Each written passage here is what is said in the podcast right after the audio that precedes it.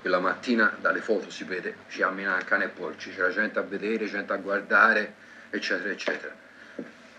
L'unica cosa certa sono le fotografie di Stefano e della Susanna, e io ebbi la disavventura di vederle. Stefano non faceva effetto perché era semplicemente morto, non faceva effetto perché era morto, ma Susanna era su un tavolo da macellaio di marmo, con bianco e nero la foto. Era quello che proprio ti colpiva, era proprio... È difficile spiegare perché certe storie, certi eventi ti si attaccano addosso, anche se non li hai vissuti direttamente, perché lontani da te migliaia e migliaia di chilometri, o perché accaduti in un passato remoto o prossimo, quando ancora non eri nato. Ci sono persone che la storia e la vita non ti hanno mai concesso di conoscere, eppure te le senti vicine, ad impercettibili gradi di separazione, quasi che tu possa stringergli la mano. Ti confondi con le loro vite e li percepisci amici, compari, amanti. Stefano e Susanna non li ho mai conosciuti. Sono nato alcuni anni dopo la loro morte, dopo che, come ci ha raccontato il loro amico Gabriele, qualcuno gli aveva sparato a 25 anni in mezzo ad un campo. Eppure Stefano Baldi mi sembra ormai di averlo conosciuto anche io. Vuoi perché condividiamo tanti aspetti delle nostre vite, il teatro e l'amore per il palco. Questa personalità ondivaga tra l'introverso e l'estroverso. Il ragazzo, per esempio, le cose familiari, le sue cose personali, non aveva piacere a condividere. Era parecchio introverso, era estroverso con gli amici, molto estroverso quando quindi c'era anche una recita, tranquillo, ti faceva ridere. Nella vita personale, insomma, era riservato in generale, poteva aprirsi un po' con me. Gli scout, nel Prato 3 e nella squadriglia delle Aquile. Era capo squadriglia delle Aquile, puffo retrocesso, perché era praticamente... Stefano io lo definirei come carattere, è un casinista simpatico, praticamente. Facevo un gran casino, che fu retrocesso a vice capo squadriglia. La scarsa concentrazione, l'aver giocato nei Rangers, con evidenti limiti tecnici ma buone doti atletiche, e per un certo verso anche le sue stesse amicizie, che mi hanno permesso di conoscere questa storia fin da piccolissimo, non lo so. So solo che talvolta penso a Susanna e la vedo con i suoi occhi, gli stessi di quella famosa foto in cui al matrimonio di Stefano e la Betty si abbracciano sul divano mentre sono vestiti a festa. Siccome io avevo l'ufficio in via San Giorgio e lì c'era la sede della Nazione, la vecchia sede della Nazione, tanti giornalisti conoscevano sia me che Stefano. Quindi, siccome i giornalisti sono a volte anche bastardi ma fanno il loro lavoro, andarono su in casa dalla mia mamma, ci stavo anche di casa, e presero la fotografia di Stefano e la Susanna al mio matrimonio. E quella fotografia di Stefano e della Susanna, che poi io non ho più rivisto in originale, per fortuna avevo i negativi, e è apparsa penso tutto il mondo. Lui che se la stringe poggiandole la guancia sulla spalla mentre lei, bellissima, sorride, ed i suoi occhi, quelli di Stefano, che senza guardarla le dicono di non andar via, di rimanere lì stretta a lui tutto il tempo necessario ed anche quello superfluo. Ti prego, non andar via. E Susanna non se ne sarebbe andata, no? Sarebbe rimasta lì a farsi abbracciare per sempre, solo che il destino aveva altri piani e gli eroi, si sa, sono tutti giovani e belli. Ed è per questo che io oggi dovrei parlarvi di quella scena del crimine delle Bartoline, di come l'omicida si è avvicinato, da dove ha sparato, con quanti colpi, verso chi, le ferite post mortem, il trascinamento dei corpi, l'escissione. Sì, dovrei, ma non ne ho voglia, non mi va. Perché il crimine della scena di cui vi parlerò oggi è quello contro l'amore di due innamorati e di quelle vite spezzate troppo presto. Ed io voglio ancora parlarvi di loro, di Stefano e Susanna. Vorrei raccontarvi di quando si sono conosciuti al mare, in Versilia, al Bagno Genova, e di come Stefano aveva corteggiato quella bellissima ragazza fiorentina tra le cabine del bagno. Erano tutte cose, le cose che prendevano in giro Stefano sulla Susanna, erano tutte cose che veniva a conoscenza per interposta persona, perché si trovava a giocare la partita, allora dice ma te la Susanna qua è sotto e sopra, ti faceva con gli altri. Il fatto di essere fondamentalmente uno zerbino. Perché la cosa che praticamente aveva colpito, diciamo, tutti, qualcuno magari l'avrà fatta anche più da ignorante, ma qualcuno, la cosa che aveva colpito tutti, ma si sta parlando di quando aveva 17-18 anni, quindi si sta parlando di 7-8 anni prima, era, dice, come fa uno così brutto a stare con una così bella? Poi il fatto che fosse una simpatia incredibile, se tu vedi una foto non te ne rendi conto. Quando io mi ricordo quando Stefano si mise con la Susanna Cambi, perché lui la conobbe al mare, la Susanna, e lei era una bella figliola, francamente era una bella figliola, però lui, sì, lei poi ci si mise e si è... A quel tempo non ci si finanziava come ci si finanzia ora, ragazzi qui entrano a casa dopo 5 minuti, quindi lui avrebbe dovuto fare un percorso. E questo io mi ricordo, Stefano, che stava alla Susanna ed era al Bagno Genova a come si chiama? La Città Giardino. C'è un Bagno Genova a Città Giardino e lei andava lì. Stefano non andava lì, se non mi ricordo male, forse l'aveva un altro mano, ma eravamo sempre lì in cima alle cabine, si diceva una volta, dove o se tu giocavi a carte dicevi cazzate, cioè, ma era più il tempo si stava in cima alle cabine a di cazzate che a giocare a pallone o a bocce sulla spiaggia, non capiva mai se era aperta. E lui baccagliava, come si diceva a quei tempi, la Cambi, ci stava, ci si misero insieme. Però vedevo la sorella era una bambina piccolina, una figlioletta, che ci vuole un po' di tempo, se la sì.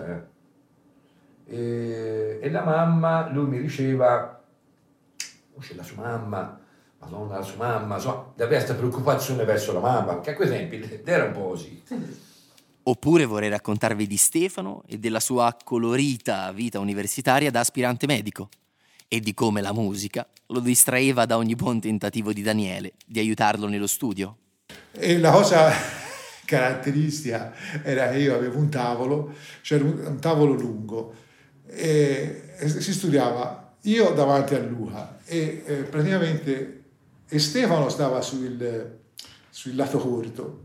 E sul lato corto io c'avevo il rack dove c'avevo lo stereo, il mobile dello stereo, e c'era dischi, e lui a un certo punto metteva un disco, si metteva le cuffie e si metteva a sentire dischi in modo praticamente, e io a lui si faceva ma lo si ripete, tieni conto quando si andò a fare questa a Baragazza con la Mini, si andò a fare questa settimana di preparazione all'esame di istologia. Poi si venne via, il giorno che si venne via, che lui tra l'altro non vedeva l'ora di venire via perché la sera doveva uscire con la Susi, si andò a vedere l'esame di istologia e noi non avevamo frequentato poco, si disse ma che cosa stanno parlando? Praticamente ci si accorse che non si sapeva assolutamente nulla, che se io e Luca non si sapeva assolutamente nulla, pensate a che livello era Stefano, era praticamente 10 volte me. No, si andò lì, infatti non si dette con l'esame perché si doveva cercare di capire di che cosa stavano parlando. Oppure del suo scatto micidiale a giocare a calcio, depotenziato però dal pacchetto di sigarette di troppo al giorno. Che andava a 200 all'ora e praticamente era imprendibile sullo scatto. Lui ha sempre giocato un poco di classe ma parecchio di scatto, era piccolino ma era velocissimo. Qual è il problema? È che lui non fumava come un turco e praticamente lo scatto cominciava a calare e soprattutto cominciava a calare soprattutto nella ripetitività dello scatto, perché ne faceva 3 o 4 a 2000 e poi ci veniva un attacco d'asma, forse non so te lo raccontare anche poi ci veniva un attacco d'asma e praticamente era finito praticamente. Di tutte le sue auto prima della tanto agognata Golf da Pratese, comprata con i primi soldi del lavoro, potendo così abbandonare la terribile Simca del padre, o la Mini, che si allagava una volta sì e l'altra pure. A studiare, a ripetersi, si andò con la Mini, ci portò perché c'aveva la Mini, tra l'altro una cosa curiosa è la Mini dei Baldi.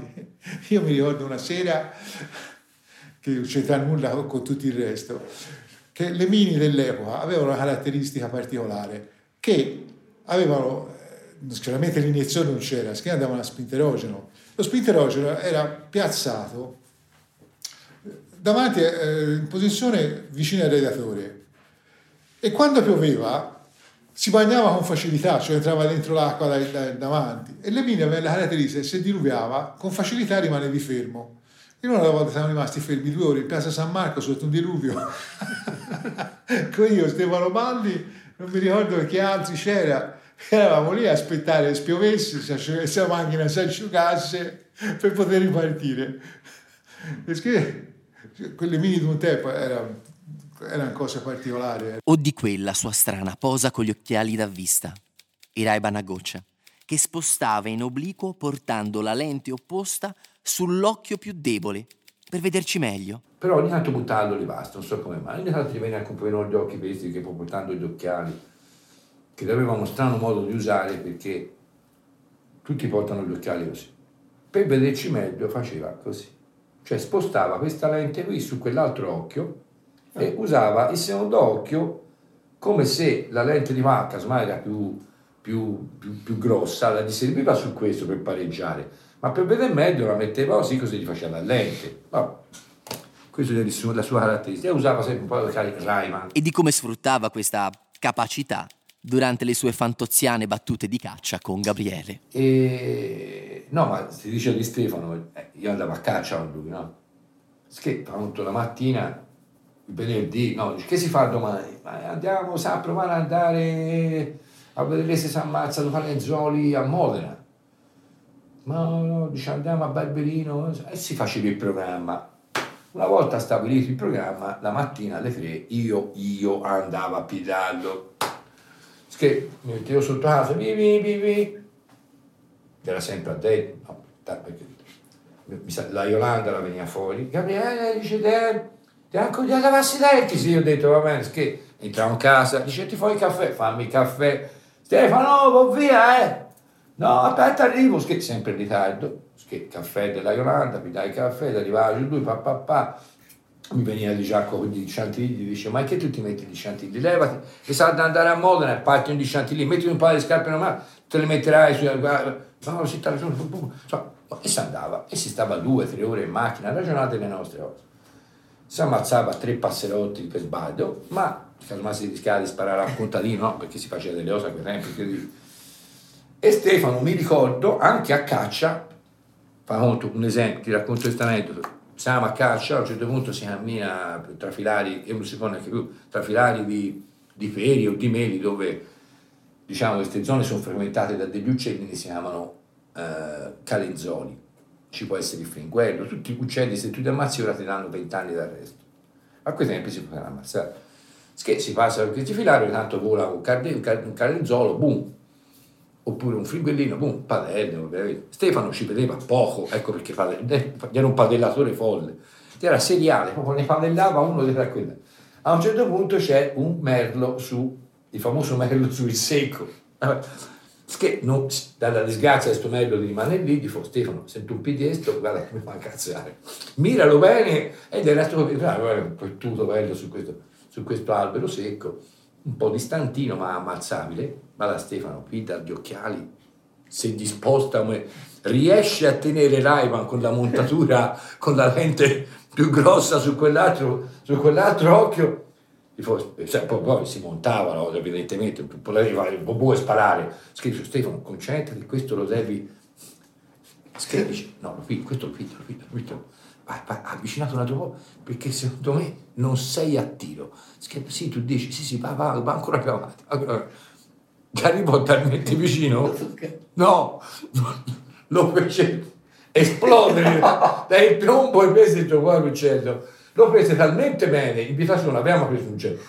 che quando si andò a raccattare l'Oltera gli aveva fatto una coltita altissime volte, non aveva preso l'uccello in vita tua, questo è venuto personalmente bene, tu la visita che...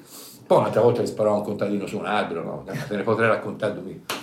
Oh, Francesco, stai, cazzo, a sparare il contadino, non l'avevo visto. Ed avrei voluto vedere Susanna, che caricava in auto il corredo da mostrare alla futura suocera, aiutata dalla sorella più piccola, Cinzia, che la salutava per l'ultima volta.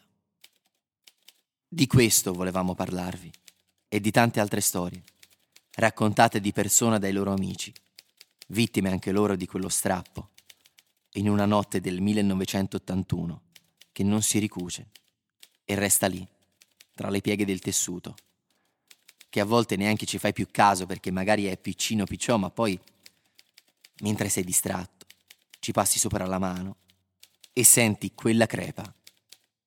Così la stuzzichi e scopri che anche se sono passati 40 anni, una vita, quel buco c'è ancora e ci passa ben più di un dito.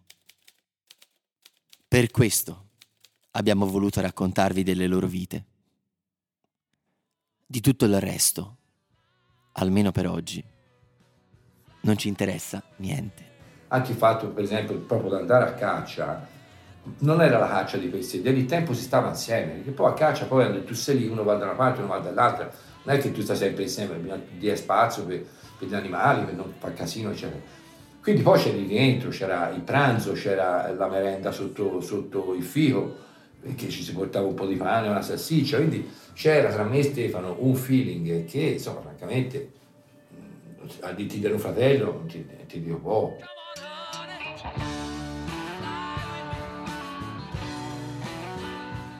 Nessuno, il mostro di Firenze, è un podcast realizzato da Caso Zero Media.